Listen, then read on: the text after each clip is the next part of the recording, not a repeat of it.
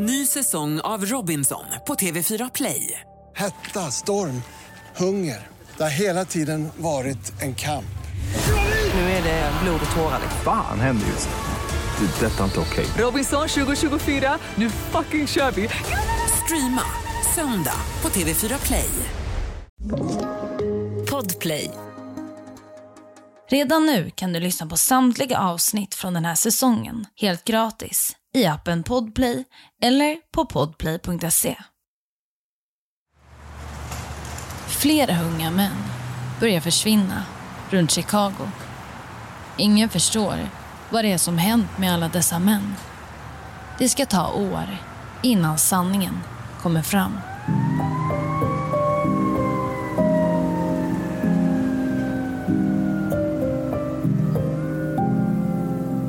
Du lyssnar på Jakten på mördaren.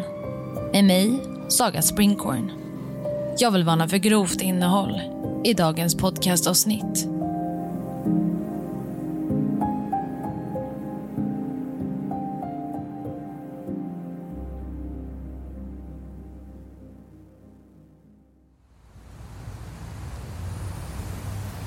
Året är 1972. Den 15-åriga Timothy McCoy väntar på en buss utanför Chicago Greyhound Bus Station. Det är kallt. Vintern ligger tät över Chicago. En man stannar plötsligt utanför stationen och börjar prata med Timothy. Mannen är en duktig talare och en god manipulatör. Han säger till Timothy att hoppa in i bilen och åka med på en sväng. Exakt vad mannen säger till Timothy som slutligen får honom att hoppa in i bilen är det ingen som riktigt vet. Timothy hoppar i alla fall in. De kör runt en stund och tittar på vackra Chicago. Därefter slutar de upp hemma hos mannen som plockat upp Timothy. De har sex och på morgonen därpå vaknar Timothy tidigt han ställer sig i köket för att förbereda frukost. Han tar fram ägg och bacon, dukar bordet för två. Därefter går han upp på ovanvåningen för att väcka mannen. Men saker och ting blir inte riktigt som det varit tänkt. Mannen hugger Timothy med en kniv flera gånger i bröstet. Timothy avlider. Och det ska dröja många år innan Timothys försvinnande klaras upp.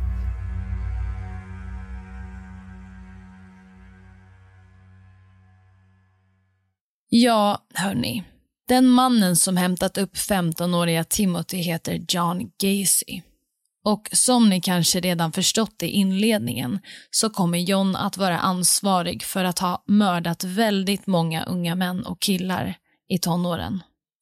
Faktum är att John är känd som en av de mest produktiva seriemördarna i amerikansk historia.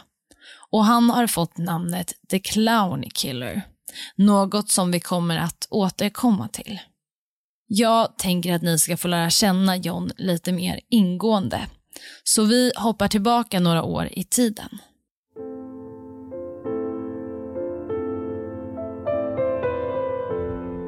John föddes år 1942 i Chicago. Han växte upp tillsammans med sin mamma och pappa. Johns uppväxt var allt annat än lycklig. Johns pappa var alkoholist och utsatte både John och hans mamma för psykisk och fysisk misshandel. Misären, som var ett faktum innanför husets fyra väggar, kände ingen annan till. Johns far skötte sitt arbete väl och ansågs vara en duktig samhällsmedborgare. John fick utstå en hel del. Inte minst så fick han många gånger bevittna det brutala våldet som hans pappa utsatte hans mamma för. John var en överviktig pojke och allt annat än atletisk, enligt hans far. John fick ständigt höra vilket misslyckande han var. Han dög inte till något. Johns skolgång var ytterligare ett problem, enligt hans pappa.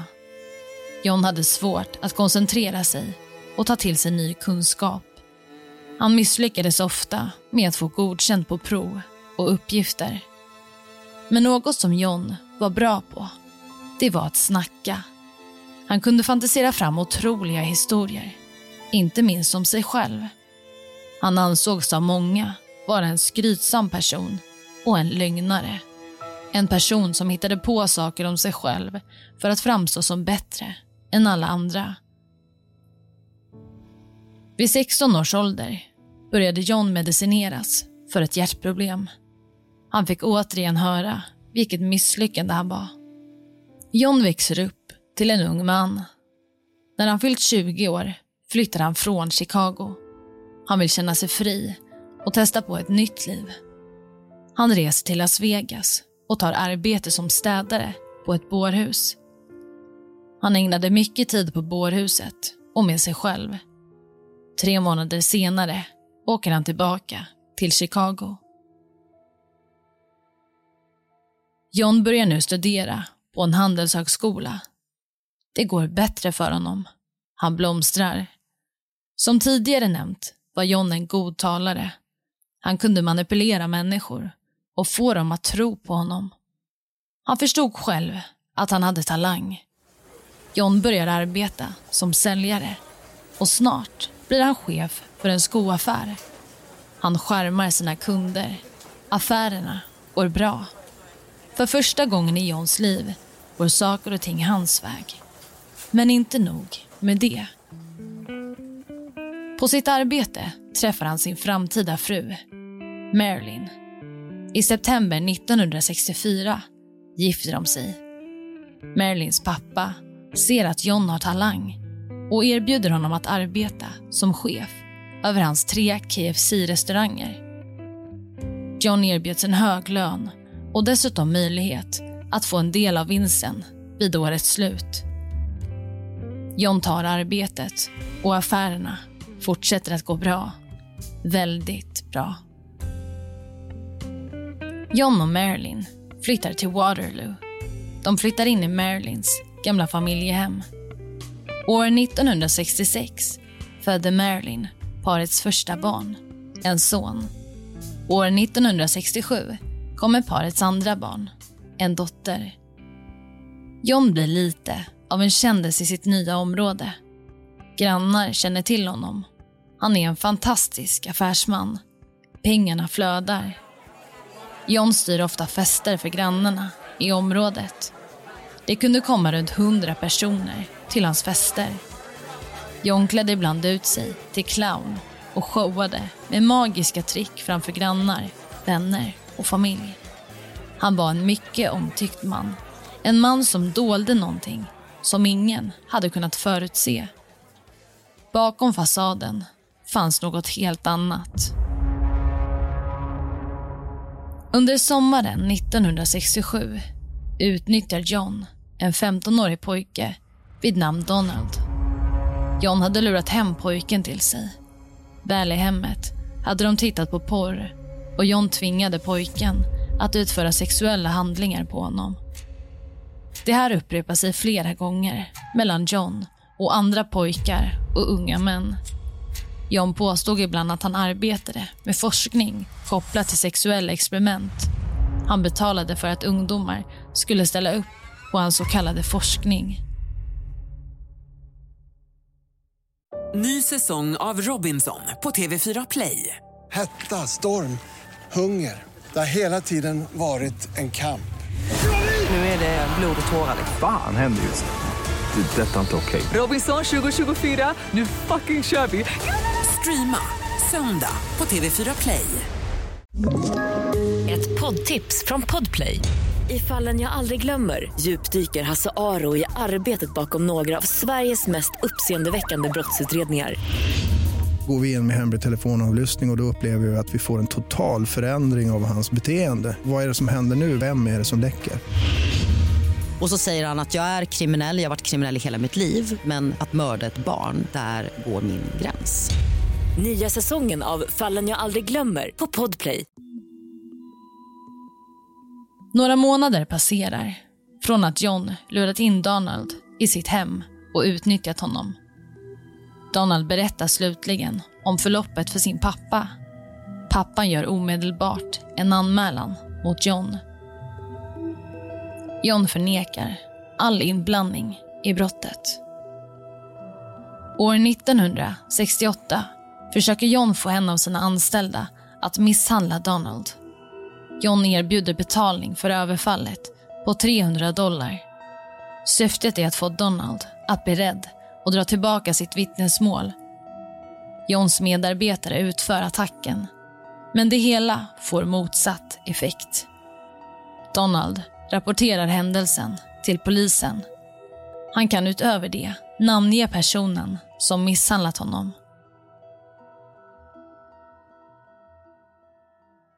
Det hela slutar faktiskt med att John döms för brottet mot Donald. Och nu kanske ni tänker att han döms för sexuellt övergrepp eller våldtäkt mot barn. Men nej, han döms för sodomi. Och sodomi eller en sodomilag är en lag som definierar vissa sexuella handlingar som brott. Traditionellt har sodomi med den engelska termen hänvisats till som ett brott mot naturen. Enligt common law bestod sodomi huvudsakligen av analsex. Och den här lagen användes främst mot homosexuella personer. En väldigt omodern lag som inte längre finns idag.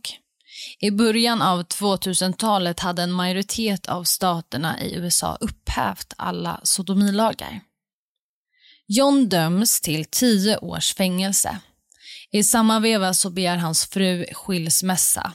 Hon vill också ha egen vårdnad över deras två barn. Och så blir det också. John är nu i fängelse. Och i fängelset så beter han sig väldigt bra. Han uppför sig, han är artig och han har koll på sina saker. Han hamnar högt upp i hierarkin. John berättar inte riktigt vad han är dömd för, för andra medbrottslingar. Han säger endast att han visat porr för unga män.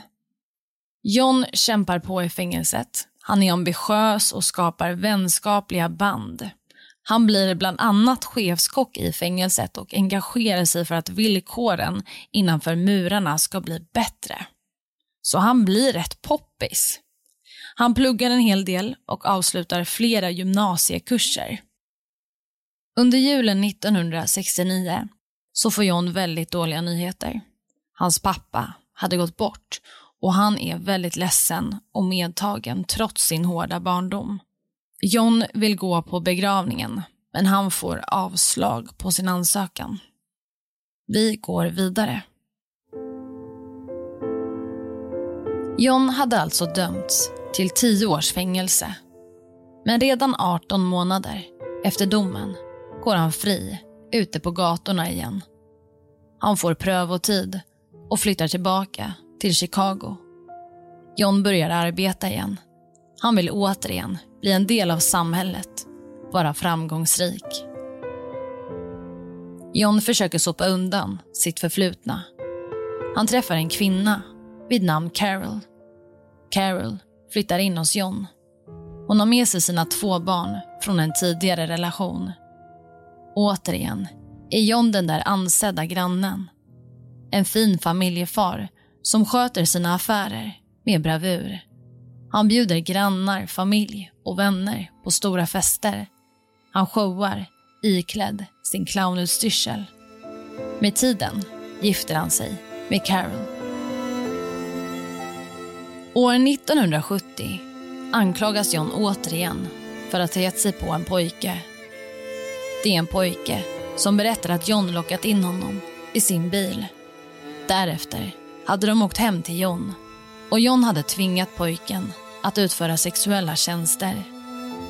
Händelsen går upp i rätten, men då pojken inte dyker upp läggs åtalet ner. Det kommer flera klagomål gentemot John. År 1997 berättar en ung man att han blivit tvingad att utföra oralsex på John. Anklagelserna anses vara falska. Utredningen läggs ner. Det är tonårspojkar som berättar liknande historier. John hade fortfarande prövotid. Men rätt myndigheter fick inte information om att John anklagats för sexuellt ofredande och med tiden upphörde prövotiden. År 1974 startar John ett bygg och målarföretag. John anställer främst unga män och erbjuder en mycket bra lön. Något som gör att många unga män har svårt att tacka nej till Johns arbete. Men det ingen vet vid det här laget, inte ens Johns fru som bor tillsammans med honom, är att John mördar unga män och pojkar. Hans tillvägagångssätt var snarlikt för samtliga mord. John lockade in sina offer i sin bil. Ibland sa han att han var en polis och kunde på så vis lura in i princip vem som helst i bilen. I andra fall erbjöd han de unga männen eller tonåringarna alkohol, droger eller pengar i utbyte mot sexuella tjänster. Därefter åkte han hem med sina offer till sitt hus. Han var charmig och socialt skillad. John brukade droga sina offer och erbjuda dem alkohol. Vidare satte han handfängsle på sina offer. Ibland sa han att han skulle visa ett magiskt trick och att det skulle vara anledningen till att handfängslet skulle på. Därefter förändrades allt. John torterade sina offer med diverse tillvägagångssätt. Han fimpade på dem, tvingade dem att utföra handlingar som de inte ville. Det var långvariga övergrepp med inslag av enorm förnedring. John dränkte några av sina offer för att sedan återuppliva dem. Och tortyren och de sexuella övergreppen kunde fortgå i timmar. När offren avlidit la han nästan samtliga kroppar i sin krypgrund under golvet, under sitt hus.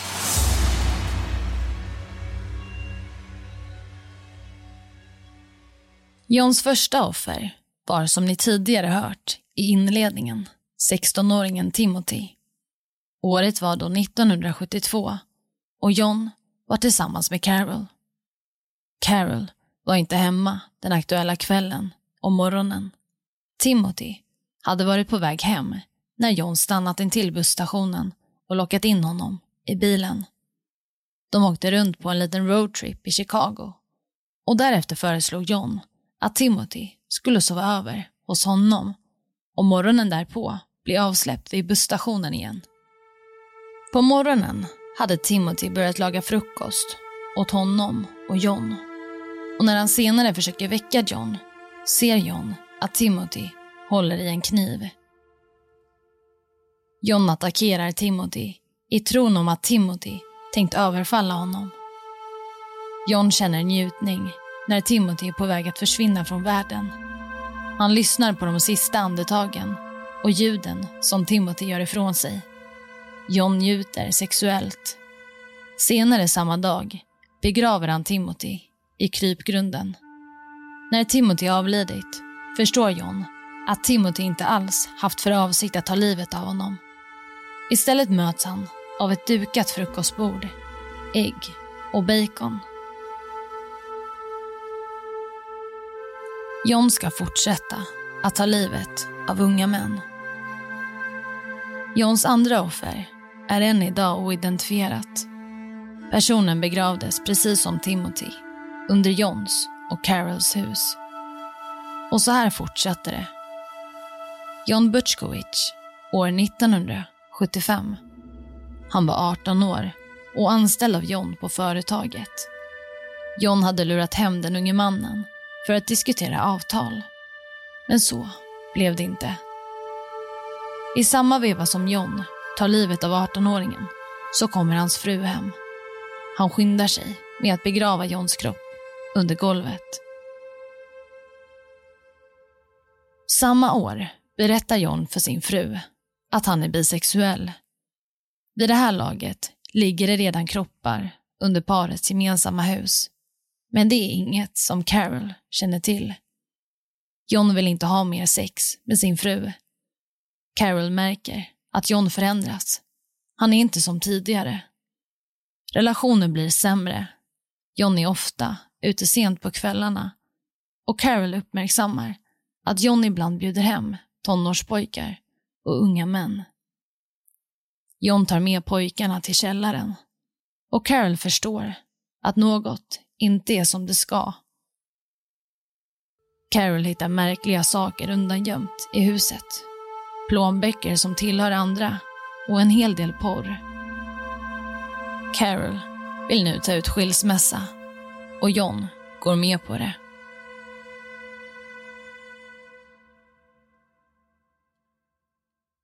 Ny säsong av Robinson på TV4 Play. Hetta, storm, hunger. Det har hela tiden varit en kamp. Nu är det blod och tårar. Fan händer just nu. Det. är Detta är inte okej. Robinson 2024, nu fucking kör vi! Streama söndag på TV4 Play. Ett poddtips från Podplay. I fallen jag aldrig glömmer djupdyker Hasse Aro i arbetet bakom några av Sveriges mest uppseendeväckande brottsutredningar. Går vi in med hemlig telefonavlyssning och, och då upplever vi att vi får en total förändring av hans beteende. Vad är det som händer nu? Vem är det som läcker? Och så säger han att jag är kriminell, jag har varit kriminell i hela mitt liv men att mörda ett barn, där går min gräns. Nya säsongen av Fallen jag aldrig glömmer på Podplay.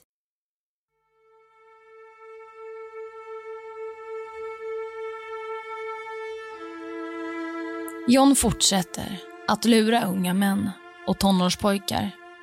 Det är flera anställda på Johns företag som försvinner. Vissa offer känner han sedan tidigare. Andra är helt okända för honom. Åren går och antalet personer som John tar livet av uppgår nu till 31 personer. Och än är ingen John på spåren. Ja, det är många personer som mister sina liv i händerna på John. Men utåt sett så är han fortfarande en framgångsrik affärsman. En granne som hälsar artigt på alla och en socialt skillad person. Något som kan vara bra att känna till kopplat till det här fallet är att under den här tiden så börjar drogkulturen verkligen ta fart.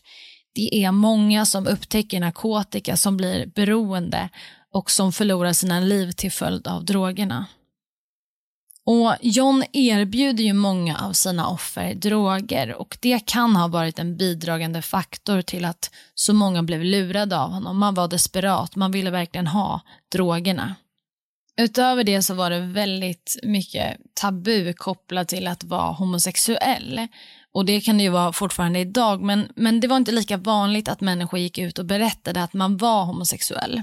Det kan vara bra att ha med sig det här för en mer grundlig förståelse för alla de här dödsfallen. John kommer med tiden att begå sitt största misstag. Han kommer att rikta in sig på fel person. Året är då 1987, den 11 december. John går in på ett apotek i Chicago för att diskutera en eventuell renovering med butiksägaren. När John är inne på apoteket så ser han 15-åringen Robert Pist som arbetar på apoteket. Roberts mål är att samla ihop pengar för framtida college. John pratar lite med Robert och berättar att han har flera unga män anställda hos sig. Lönen är bra och han tänker att det kanske skulle kunna vara något för Robert. Mm, tiden går och John och Robert bestämmer att de ska ses utanför apoteket när Robert slutat arbeta. Och passet går mot sitt slut. I samma veva kommer Roberts mamma förbi. Hon ska nämligen hämta upp Robert då de senare på kvällen ska fira hennes födelsedag. Robert ber sin mamma att vänta då han ska ut och snacka lite affärer med John som står utanför och väntar. Robert går ut och då är klockan cirka 21.00. Och därefter försvinner Robert. Roberts mamma står och väntar en stund. Hon väntar och väntar och fattar inte var Robert tagit vägen. Roberts mamma kontaktar polisen. Hon anmäler sin son försvunnen. Hon berättar att Robert skulle prata med någon som eventuellt skulle erbjuda honom ett arbete. Butiksägaren till apoteket berättar om att John varit inne och samtalat med honom samma dag. Butiksägaren tror att det varit John som Robert skulle träffa. Polischefen Joseph, vars son gick på samma skola som Robert, gör allt för att få reda på vad som hänt. Han tänker inte ge sig. Han kollar upp Johns bakgrund och ser att han tidigare varit straffad och dessutom suttit i fängelse. Joseph och ytterligare några poliser åker hem till John kvällen därpå. Det är mörkt utanför Johns hem. De knackar på dörren och ser att någon tittar på dem genom ett mörkt, frostat glasfönster i dörren. Sen försvinner ansiktet in i huset igen. Ingen öppnar. De går runt huset och ser då John som sitter och tittar på tv. I handen håller han en öl.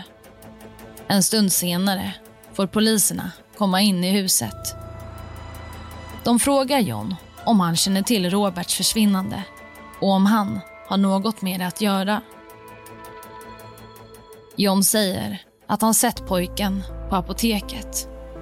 Men han säger också att han inte erbjudit pojken något arbete. Han hade kommit tillbaka till apoteket senare den dagen för att han glömt sin anteckningsbok där.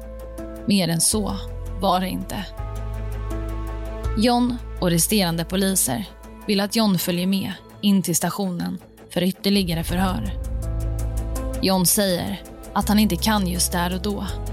Han kan komma in lite senare. När John anländer till polisstationen är klockan 03.20 på natten. Han är täckt utav lera. Han är smutsig, till skillnad från hur han sett ut när poliserna mött honom i hemmet. Väl på stationen säger John ungefär samma sak om den försvunne Robert som han sagt tidigare. John menar att han inte är inblandad i försvinnandet. Men Joseph och flera utredare är övertygade om att John inte talar sanning. Han beter sig märkligt och verkar vara nervös. Den 13 december får utredare godkänt att genomföra en husrannsakan hemma hos John. Under husrannsakan hittas flera körkort tillhörandes unga män och pojkar. Man hittar droger, polisbrickor, rep, underkläder på udda ställen, pornografi och mer därtill. Misstankarna växer. Utredare gräver i Johns förflutna.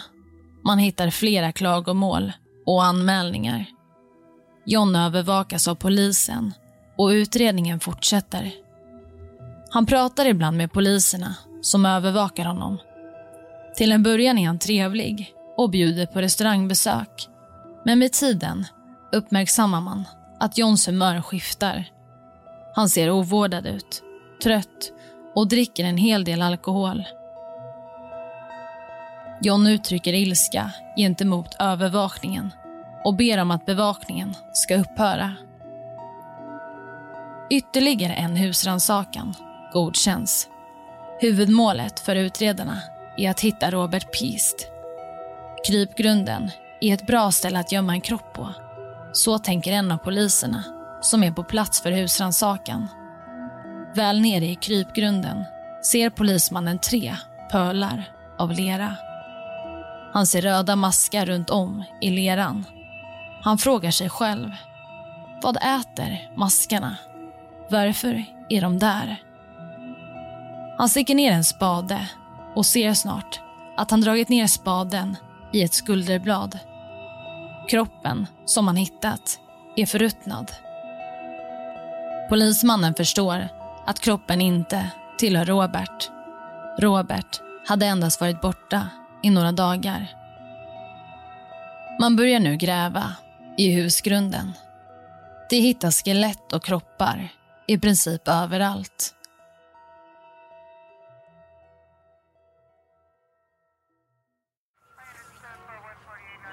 Utredare och polis är på plats vid Johns hus. John sitter häktad och får information om att polisen hittat krypgrunden. John säger att han är beredd att berätta. att berätta sanningen. Allting började år 1972. Han berättade om sitt första offer och det ska ta många timmar att gå igenom alla personer som han minns att han tagit livet av. John visar inga tecken på ånger. Han tycker inte att det är hans fel. Han ser sina offer, som han själv uttrycker det, som mänskligt skräp. John säger att det är hans kroppar. Han har haft rätt att bevara kropparna hos sig. Kropparna talar samma historia som John berättar. Han beskriver morden i detalj och erkänner att han dödat 33 personer. Under Johns hus hittas 27 döda personer. Ytterligare två avlidna personer hittas runt huset. Resterande personer som han tagit livet av har han dumpat i den närliggande sjö. Däribland Robert. Polisens agerande kopplat till John fick stor uppmärksamhet i efterhand. John hade flera anmälningar mot sig. År 1987 hade en ung man vid namn Jeffrey plockats upp av John. John hade erbjudit den unga mannen Mariana. När Jeffrey hoppat in i bilen drar snart mardrömmen igång. John lägger en trasa med kloroform över Jeffreys ansikte. Han tappar medvetandet. John våldtar Jeffrey och håller honom fången i huset i flera timmar. Jeffrey vaknar upp på morgonen därpå. Han vaknar upp i en park och vet inte var han befinner sig. Senare anmäler han händelsen till polisen, men man tycker inte att det är brådskande. Det hade rört sig om en gayman och en annan gayman. Ärendet prioriterades inte hos polisen. År 1980 ställs John inför rätta. Han är anklagad för att ha mördat 33 personer. Försvararna försöker peka på att John lidit av en allvarlig psykisk störning. Tre psykiatriker berättar i rätten att John lidit av paranoid schizofreni med ett flertal personligheter. Något som karaktäriseras av vanföreställningar, paranoia och hörselhallucinationer. Åklagarna, å andra sidan, försöker övertyga juryn om att John varit fullt medveten om sitt agerande. Jeffrey, offret som överlevt, vittnar i rätten. Det är känslosamt. Ytterligare en ung man vittnar om att han utsatts för sexuella övergrepp av John. Slutligen finner juryn John skyldig till samtliga 33 mord. John döms till flera livstidsdomar. Utöver det döms han till flera dödsstraff. 14 år senare, den 9 maj 1994 ska John avrättas med en dödlig injektion. John äter picknick med sin familj. Han beställer bland annat pommes, jordgubbar, kola, friterade räkor till picknicken.